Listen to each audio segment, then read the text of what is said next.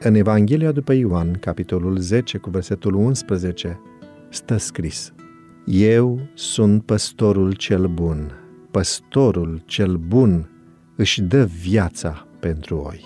Există o lucrare care trebuie făcută pentru cei bogați și anume să le fie atrasă atenția asupra relației lor cu Dumnezeu și a responsabilității lor față de El. Ei trebuie să fie conștienți de faptul că au să-i dea socoteală celui care va judeca vii și morții la arătarea sa și a împărăției sale. Cei bogați au responsabilitatea să lucreze pentru alții cu dragoste și temere de Dumnezeu.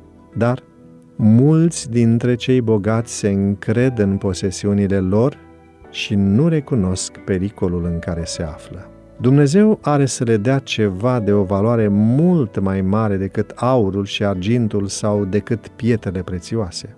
Sufletul are nevoie să se atașeze de lucruri de o valoare nepieritoare. Ei au nevoie să înțeleagă valoarea adevăratei bunătăți. Isus le spune, veniți la mine, toți cei trudiți și împovărați, și eu vă voi da odihnă. El le cere să schimbe jugul făcut de ei înșiși cu jugul lui care este bun și cu sarcina sa care este ușoară.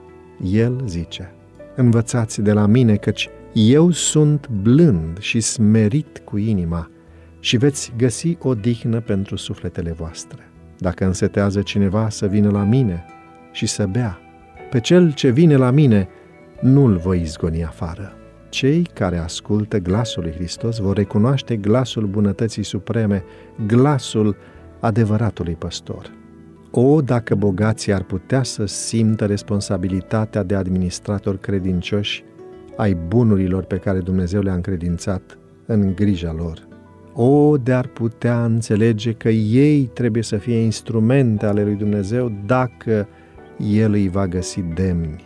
O, dacă ar ști că se află pe un pământ sfânt și trebuie să fie lucrători deosebiți implicându-se împreună cu Hristos în marea lucrare de ridicare a celor pentru care Hristos a murit ca să-i salveze. El, Dumnezeu, le-a încredințat bogății celor înstăriți ca ei să poată binecuvânta omenirea, ușurând sărăcia celor în suferință și în nevoie. Aceasta este misiunea încredințată lor – și îndeplinind-o, ei nu ar trebui să considere că fac ceva ieșit din comun.